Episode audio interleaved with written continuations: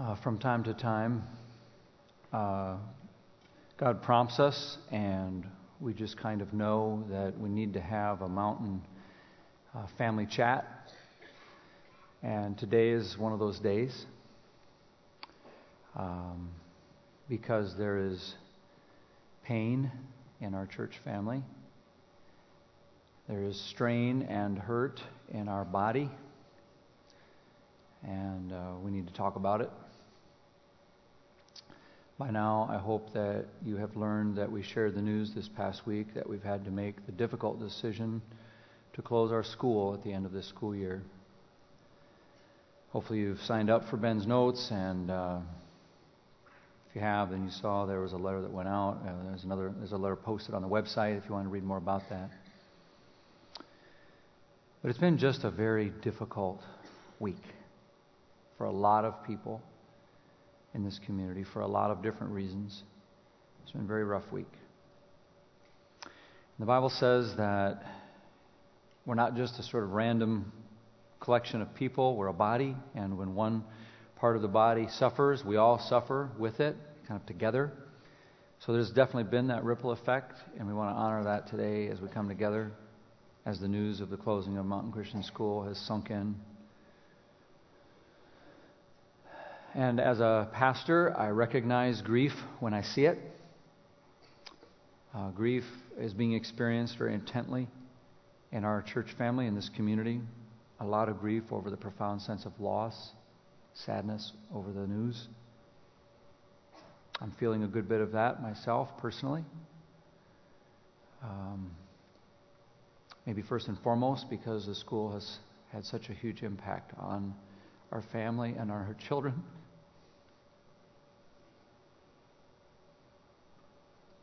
And we loved it so much, and we didn't want to close the school.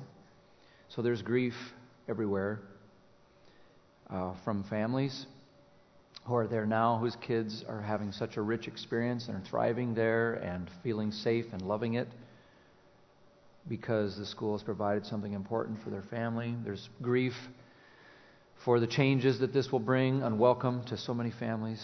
Um, there's grief for our staff um, even though we've done our best to provide, you know, the kind of severance that'll help them, it just still means they're losing something dear to them and uh, have to find new employment.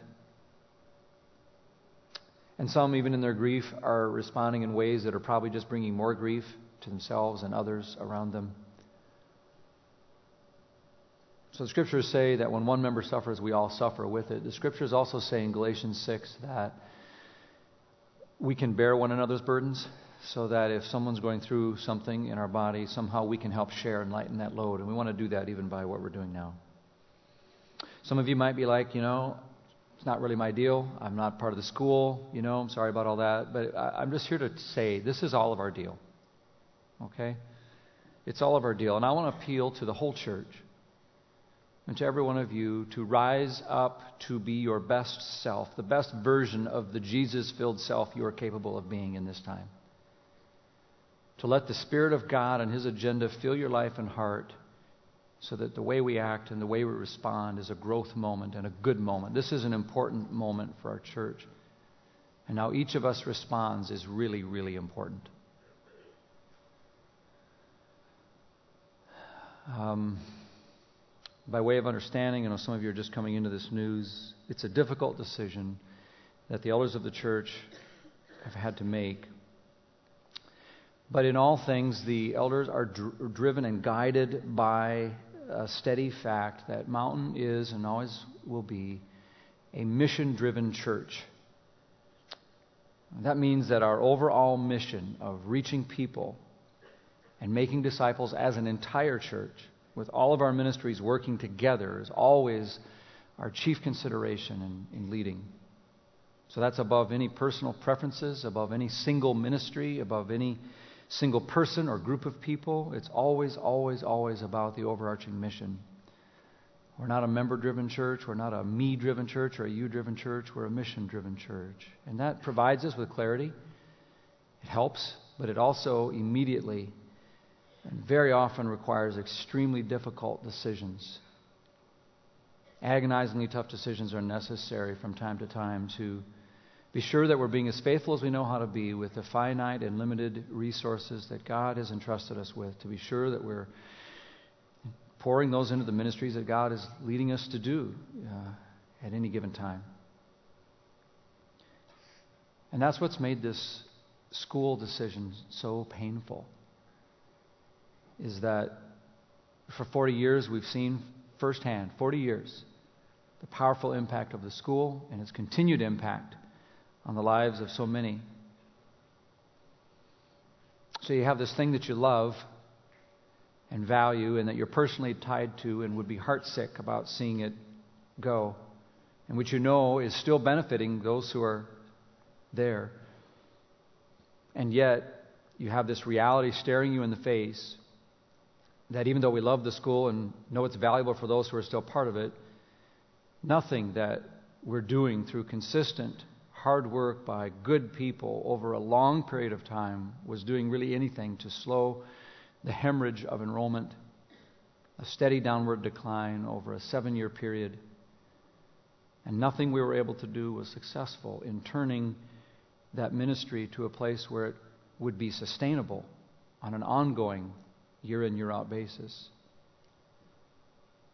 I think it's made all the more difficult because Mountain as a church is thriving. We're growing. We have ministries here that are booming. You all know that.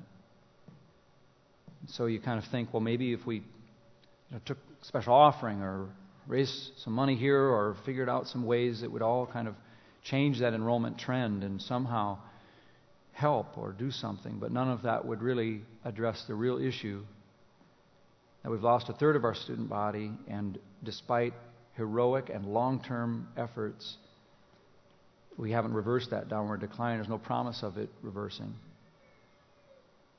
And so, faced with that decision of taking and putting significant human and financial resources into it with no rational reason to expect it would change the trajectory, and knowing that that decision could impinge on or jeopardize the overall mission of Mountain, is a decision that the elders did not feel they could make.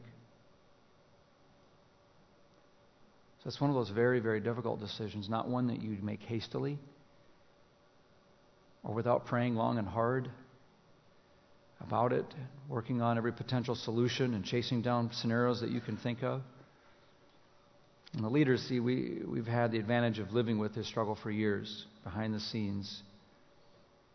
And even though everyone in the school has seen the decline, it's still shocking to learn and to, to understand it's easy to understand why some would be saying, well, maybe if we did some last ditch thing or something that would maybe help, could, could change the enrollment or change everything and make it viable, make it sustainable. And if we believed that that would have worked, we would have done exactly that at this point. But it really would have just kicked the can further down the road and disabled us from doing it properly if it had to happen. And it wouldn't have solved the root problem of providing a long term future for the school. So, uh, our elders, after arduous struggle and years of initiatives, and after fasting and prayer, saying, God, if there's a way, show us the way. Uh, they have made the decision to, that we have to discontinue the ministry of, of Mountain Christian School, to thank God for it, to celebrate it, to cherish the 40 years that we had with it, but trusting that this is the right and best decision at this time. And I know this. If you knew the elders as I know them, you'd know beyond a shadow of a doubt how painstakingly they sweat this out and fell on their faces before God again and again through agony and prayer until they could stand confidently with the sense that they were led by God to a decision that was in the best interests of Mountain and our overall mission. I was part of that decision and I hate it.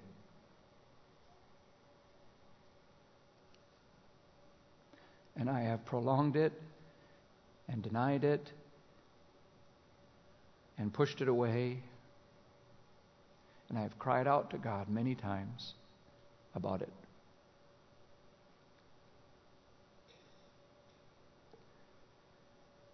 And it is clearly, easily for me, one of the most difficult decisions I've ever been a part of because I've never been more confident that something would bring so much pain to so many people.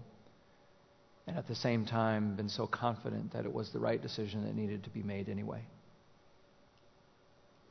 I don't like it, but I've had more time than a lot of you to get to the place where I accept it.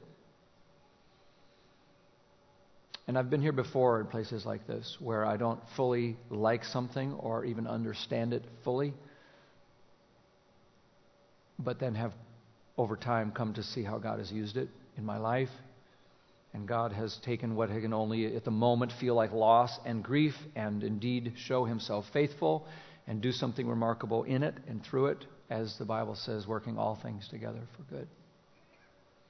I've been so impressed with MCS families, many of whom are telling me we're crushed, we're heartbroken, we're sad about this, it's a headache for the changes, but you know what? We know God's in this.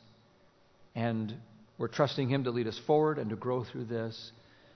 And by golly, that's what we're going to do, is trust God to make something good out of it. I'm so impressed by that. And it's really important that each of us, all of us, respond in ways that are God led in a difficult time. These are the kinds of times where your character is revealed. This is the kind of time where your commitment and discipleship to Jesus is on display. Your faith matters now. So it's time to rally together, to be in unity together around our mission. It's a time to pray for those who are hurting, for those who are sad, for those who are mad and to do nothing that would keep Jesus from being the centerpiece, nothing that would cloud our vision from Him as the leader and center of all things in our lives and this church. So we all need to be in prayer today, throughout this week, throughout the rest of the school year, especially for everyone involved. When I met with the school kids this week, um, I shared with them a story about how when I was young, uh, my best friend moved away. And how it rocked my world when I learned the news. And uh, how sad I was, and how I couldn't really imagine my life without him, actually, because of everything we did together. And I think that's how a lot of people are feeling with the news of the school and its closure. Just exactly like that. And my dad shared some encouragement and some advice with me that didn't just help me as a kid getting through the loss of a friend. It helps, it's helped me my whole life. I've drawn on this wisdom and this counsel many times, and I offer it to you today. Whether the school is your chief struggle these days, or you're in some other kind of struggle, or maybe you're in good times, I don't know. But I offer this to you as a gift and I want to call us all to rally together around this encouragement and this advice. And it centers around three words. They all start with the letter T. I want to call us to these things as a gift and a challenge to you. And the first T is talk. Talk to God. When you're going through a rough time, you talk to God. It's called prayer. The Bible says, for that reason, cast your cares on him, for he cares for you. When you have cares and you cast them on someone else, usually something bad happens. Talk to God first. Draw near to him in this time. This is a praying church. Well, this is time to pray. So pray. That means you. Talk to God, see, and that helps us then to be more open and able to hear his voice. You want to hear from God, you got to talk to God. So talk to God, and you'll be able to better hear His voice and how He's going to lead you and your family and your kids and your next steps. Sometimes when we're sad or mad, we don't want to hear from God. We just want to do what we want to do. But now, more than ever, we need to talk to God so we can hear from God. So that God can be the one who's driving the agenda for your steps of life. This kind of situation is fertile soil for the Spirit of God to be at work. Do you know that? Fertile soil. He loves this opportunity because when we're challenged or upset or scared or unsure, that's perfect opportunity for us to grow. You don't grow in the easy times, you grow in the struggle. And so this is fertile soil for God to be at work. So talk to God so you can hear from God and let Him grow you. This is also fertile soil for the spirit of darkness to be at work. He loves this stuff. Our spiritual enemy loves this kind of opportunity to sow seeds of division and disunity and chaos and hurt and anger and bitterness, all of that stuff. He thrives on it. And so be smart because realize this is a struggle and we're all kind of taking sides in the spiritual part of this, whatever you think of the decision. You're taking sides in a very spiritual issue. So don't be a tool used by Satan. Talk to God more than you talk to other people, and you'll have a better chance of hearing God's voice so He can lead you, help you. Pray, pray, pray. Pray for the kids and their families. Pray for the teachers and staff. Pray for those who are hurting and pray for our church. Pray for yourself. Our elders are leading the way in this. They've been praying for months on this. After the decision was made, they prayed more intently. They prayed yesterday. They prayed this morning. They're praying at this moment. They will continue to pray, and I'm calling you as your pastor to join us in praying. Talk to God. The second T is thank, which may sound weird, especially if you're going through a struggle right now.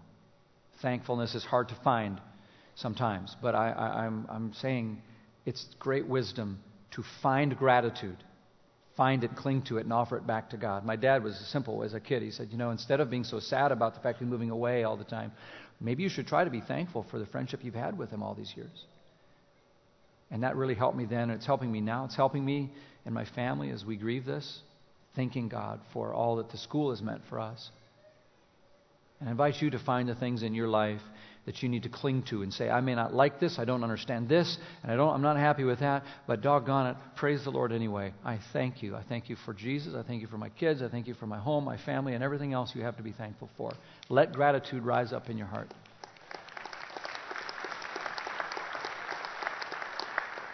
I find when I do that, it changes me in ways that are better for me and better for God's agenda. Talk to God, thank God. And the last T is trust God. Trust God. Proverbs says, Trust in the Lord with all of your heart. And lean not on your own understanding, but in all of your ways, acknowledge Him and what He can do and who He is. And He will direct your paths. So trust God that He's got you that He's at work in this situation. As you follow Jesus in this, trusting Him, you just say out with me, you just say, Where are you going with this? What are you gonna I know you're gonna bring something awesome out of this, but I don't see it yet. Show us. I'm waiting, I'm ready. Follow him, and he will. When we're scared, we panic. When we are trusting, we're calm and we follow and we wait and see, and God shows up and indeed works all things together somehow for his purposes. So that was my dad's counsel to me. It's my, my counsel to you. Talk to God. Thank God. And trust God. You know, in American Sign Language, when you make the letter T, it looks like this. You just stick your thumb right up in the middle of your fingers and hold on tight. It's a perfect picture of where we are, how God's got us in the palm of His hand when we talk to Him, when we thank Him, and when we trust Him. God's got you. He's got this. He's got the school. He's got the parents. He's got the kids. He's got the teachers in the palm of His hand. He's got this church. He's got you and your worries. He's got us. He's got this. And He's got a mission for us. And He's ready for us to get after it. But we can't do that until we know He's got us, and He's got us. Let's pray.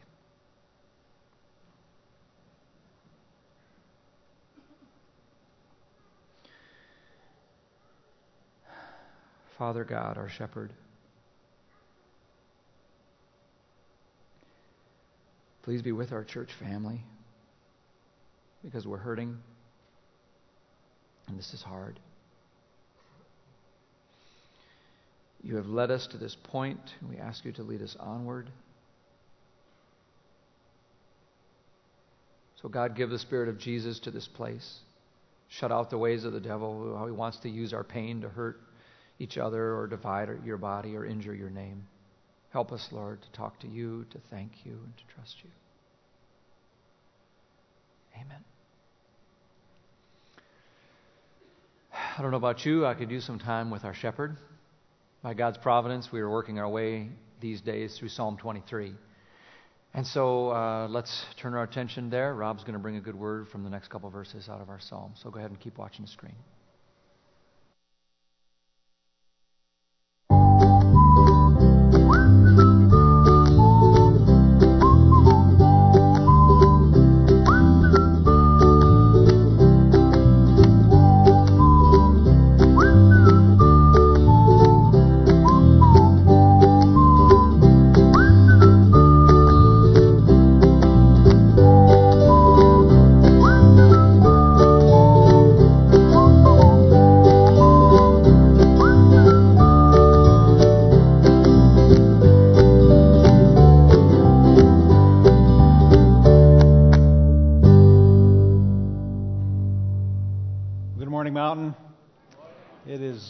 Gather for worship as a church family, one church in three locations our Bel Air campus, our Edgewood campus, and here at Mountain Road.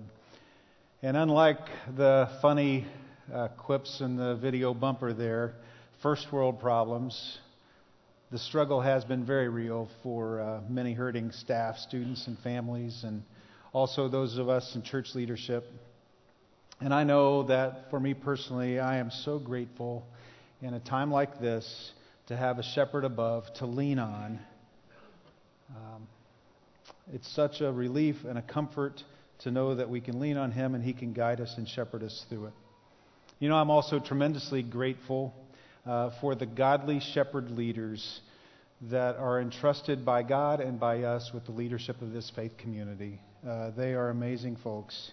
And I have the greatest respect for them, and I have the greatest trust in them. And you can too. So, as we turn our attention to Psalm 23 today, I just thought it would be a good thing for us to do as a faith community at all locations to just stand up together. So, if you would stand with me, and we're going to read this psalm together. It'll be on the screen for you. And so, as we read these words as one church following one shepherd, may they be words of unity for us. And may they be words of comfort for those who are hurting. And may they be a declaration against the powers of darkness that would work against us in this time. So, as we read together these words about our shepherd, let's let them wash over us and wash over our entire community. Read with me. The Lord is my shepherd. I lack nothing. He makes me lie down in green pastures.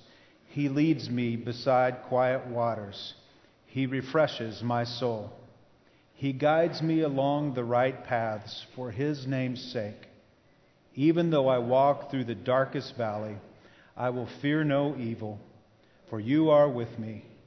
Your rod and your staff, they comfort me. You prepare a table before me in the presence of my enemies. You anoint my head with oil. My cup overflows. Surely your goodness and love will follow me all the days of my life, and I will dwell in the house of the Lord forever. You may be seated. Thank you. We're going to look specifically today at verses 2 and 3, and they read this way He makes me lie down in green pastures, He leads me beside quiet waters, He refreshes my soul. So, can anyone uh, use some quiet waters and refreshing green pastures in your life right now? I mean, our lives tend to be anything but quiet, peaceful, and restorative, right? Isn't that true about us? I mean, we are frequent flyers who eat fast food and drive in rush hour on expressways. I mean, just hear all of that.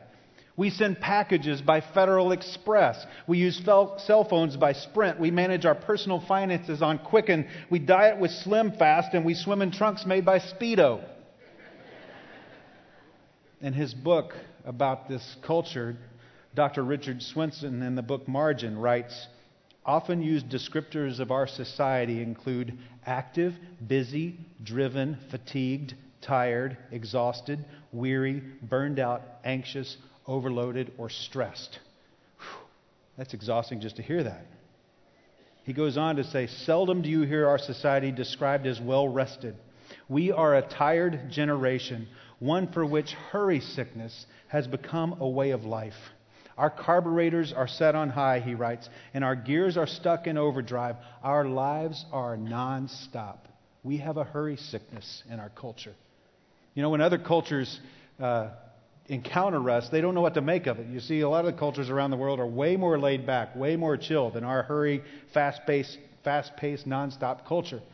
In fact, if you go to Africa, the Swahili word that is shouted out when you walk through a community when they see uh, our white skin color, because a lot of the, uh, the first folks they encountered from the West were white. I think that's why this word is used, because now the word is Mzungu, which is shouted when they see a white person.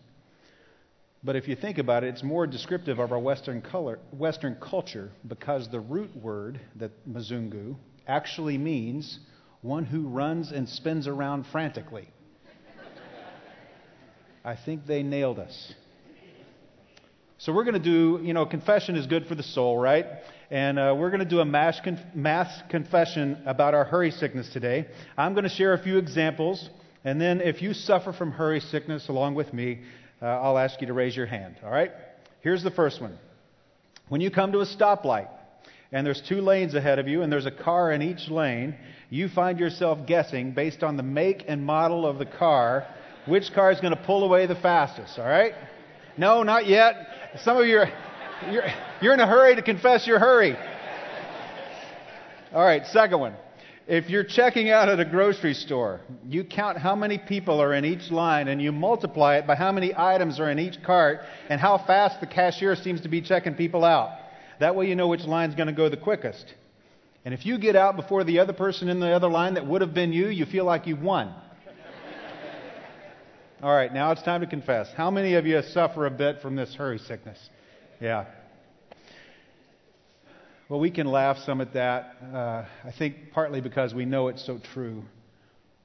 But it's important for us to hear this truth that's difficult to hear for all of us. And that is that when we live our lives in a constant state of hurry, we cannot hear God. When we live our lives in a constant state of hurry, we cannot hear God. Listen to what the sovereign Lord, the Holy One of Israel, says to us in repentance and rest is your salvation, and quietness and trust is your strength. Ruth Barton shares some wise counsel she once received from her spiritual director, who said to her, Ruth, you are like a jar of river water, all shaken up. What you need to do is sit still long enough so that the sediment can settle and the water of your soul can become clear. So, friends, is your life like a jar of river water, all shaken up? Do you need to stop and be still so that things can settle and become clear in your souls? I believe our shepherd desires to lead us beside still waters so that the waters of our souls can become still. Look at these words from Psalm 46. It says, Be still and know that I am God. God wants to, us to be still so that we can come to know Him, so He can do His work in us. But you know, that verse is such a struggle for us because we have a hard time being still. And if we want our shepherd to be able to do the restorative work in our lives that He can do, we need to be still. But for sheep like us, all it takes to be still is to draw close to our shepherd. Phillip Keller wrote a book entitled A Shepherd Looks at Psalm 23, and he says that the strange thing about sheep is that they will not lie down unless they are at peace or not anxious. Keller goes on to say, I came to realize that nothing so quieted and reassured my sheep as to see me in the field. The presence of their master and protector put them at ease as nothing else could.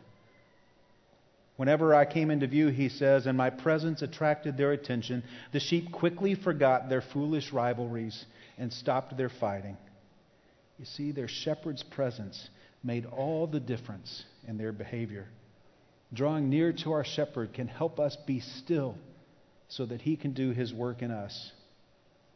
Sometimes our shepherd is able to lead us to the quiet waters and do the restorative work that needs to be done. But sometimes our shepherd actually has to step in and make us lie down so that restoration can occur. In Ezekiel, God says it this way He says, I myself will tend my sheep and have them lie down. Now, trust me, it is way better for the shepherd to lead you there than for things to get so bad in your life that the shepherd has to step in and make you lie down and be still. Last year was a tough year for me and for my family. Kelly and I were both serving more than full time in ministry here at Mountain, a church we love so much.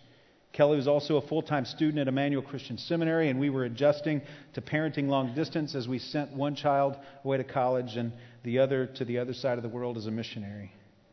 Kelly's dad had a lengthy battle with leukemia and then passed away.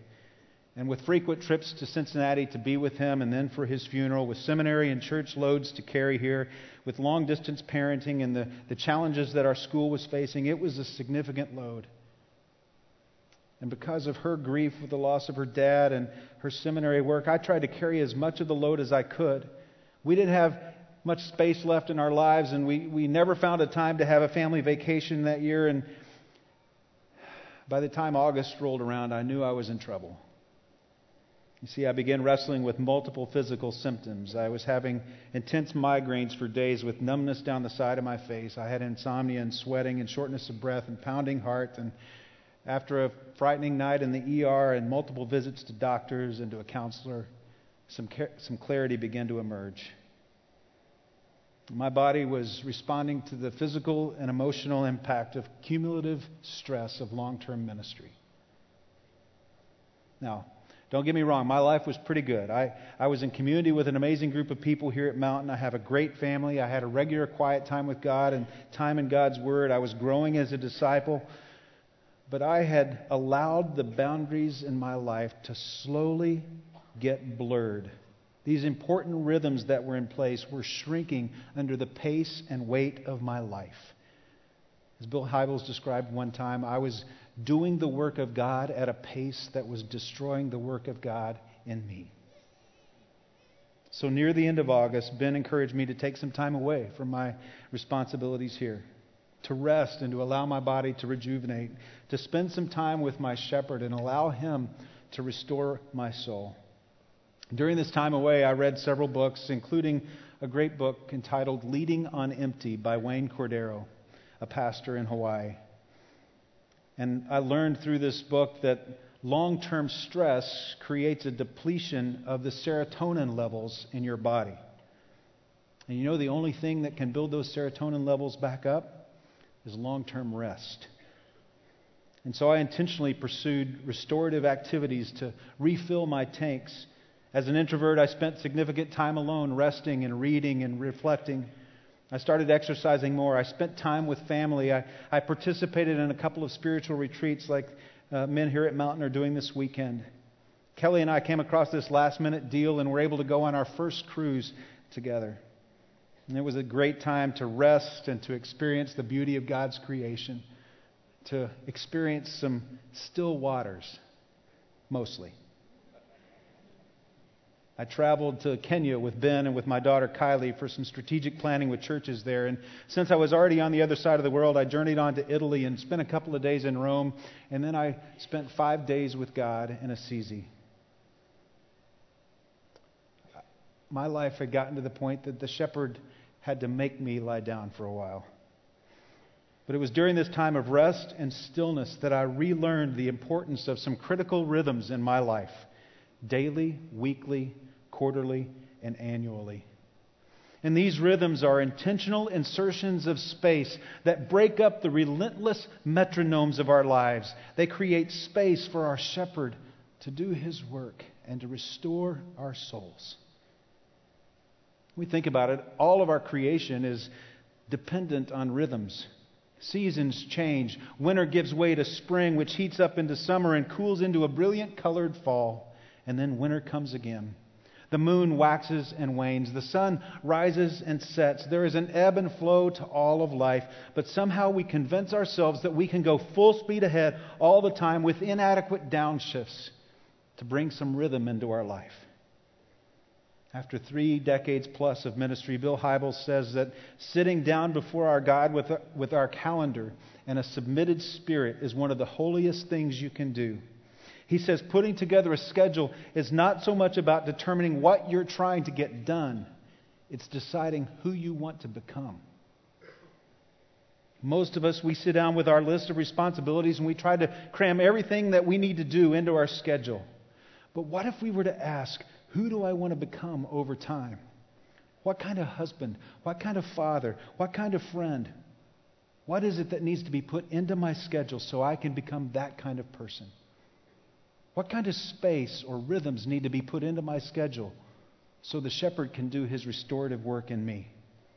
So let me encourage you today to allow the shepherd to lead you in thinking through these rhythms in your life and maybe try to put them first in place so that the rest of life doesn't keep them from ever, be ever being put in place.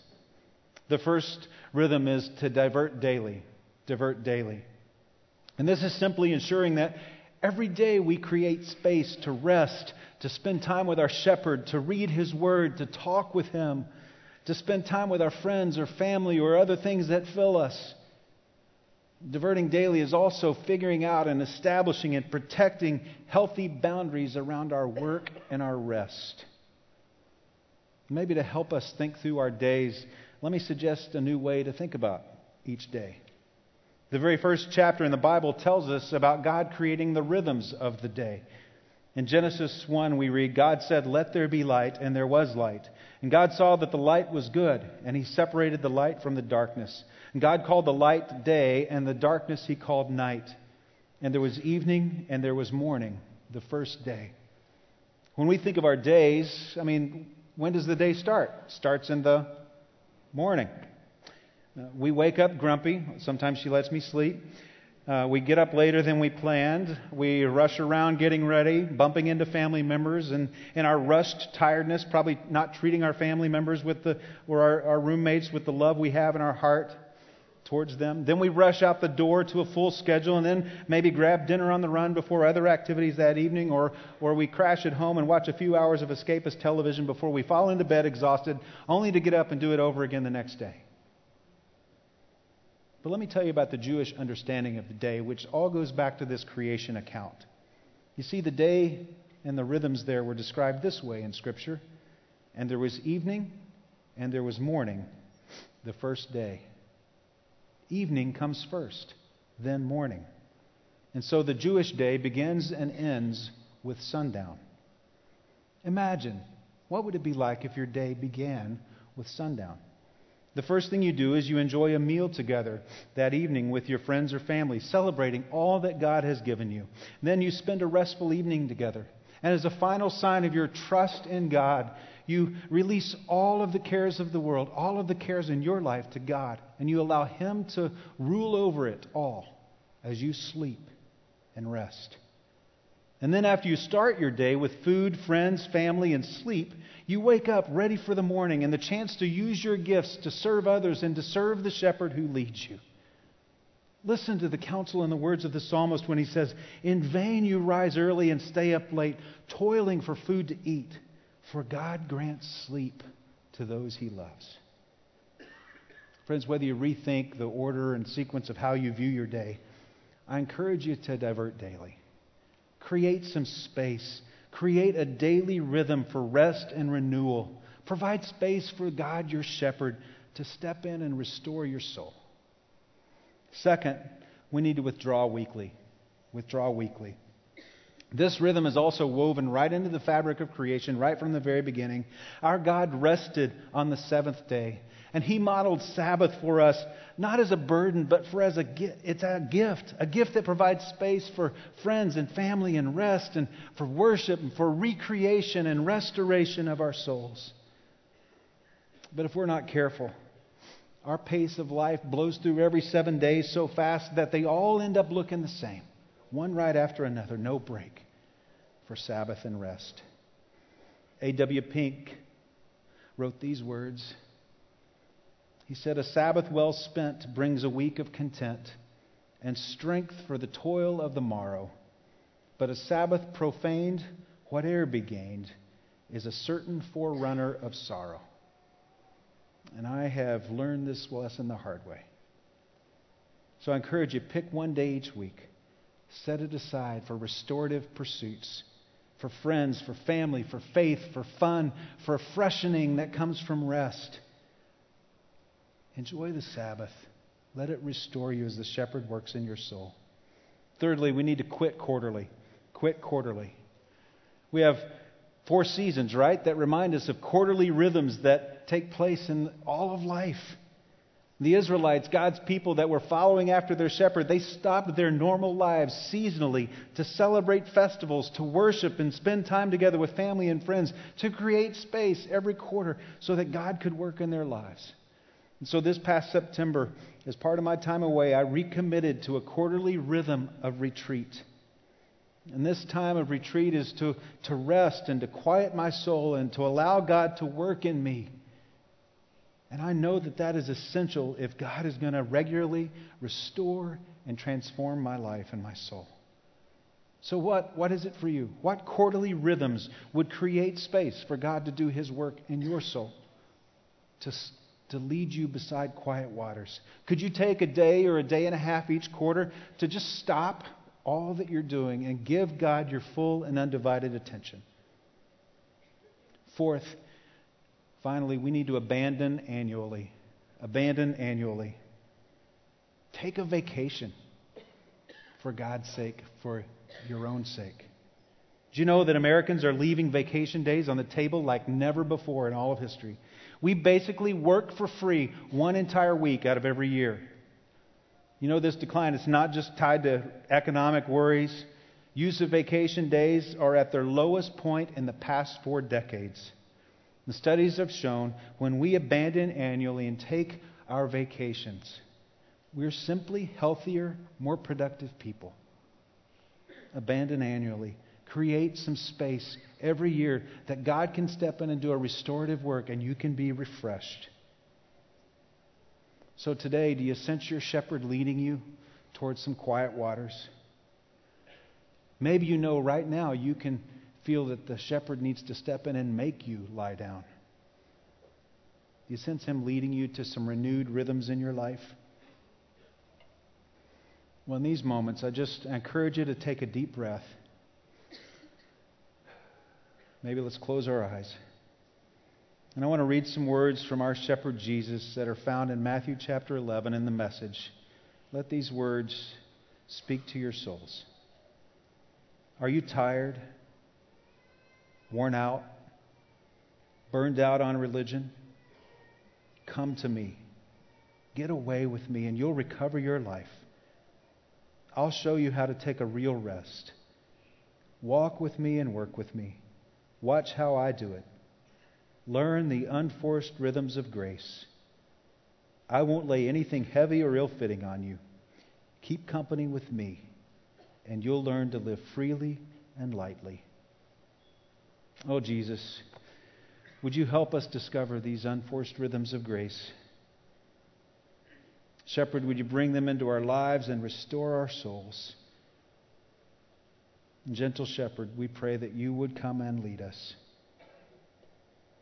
Thank you for restoring us.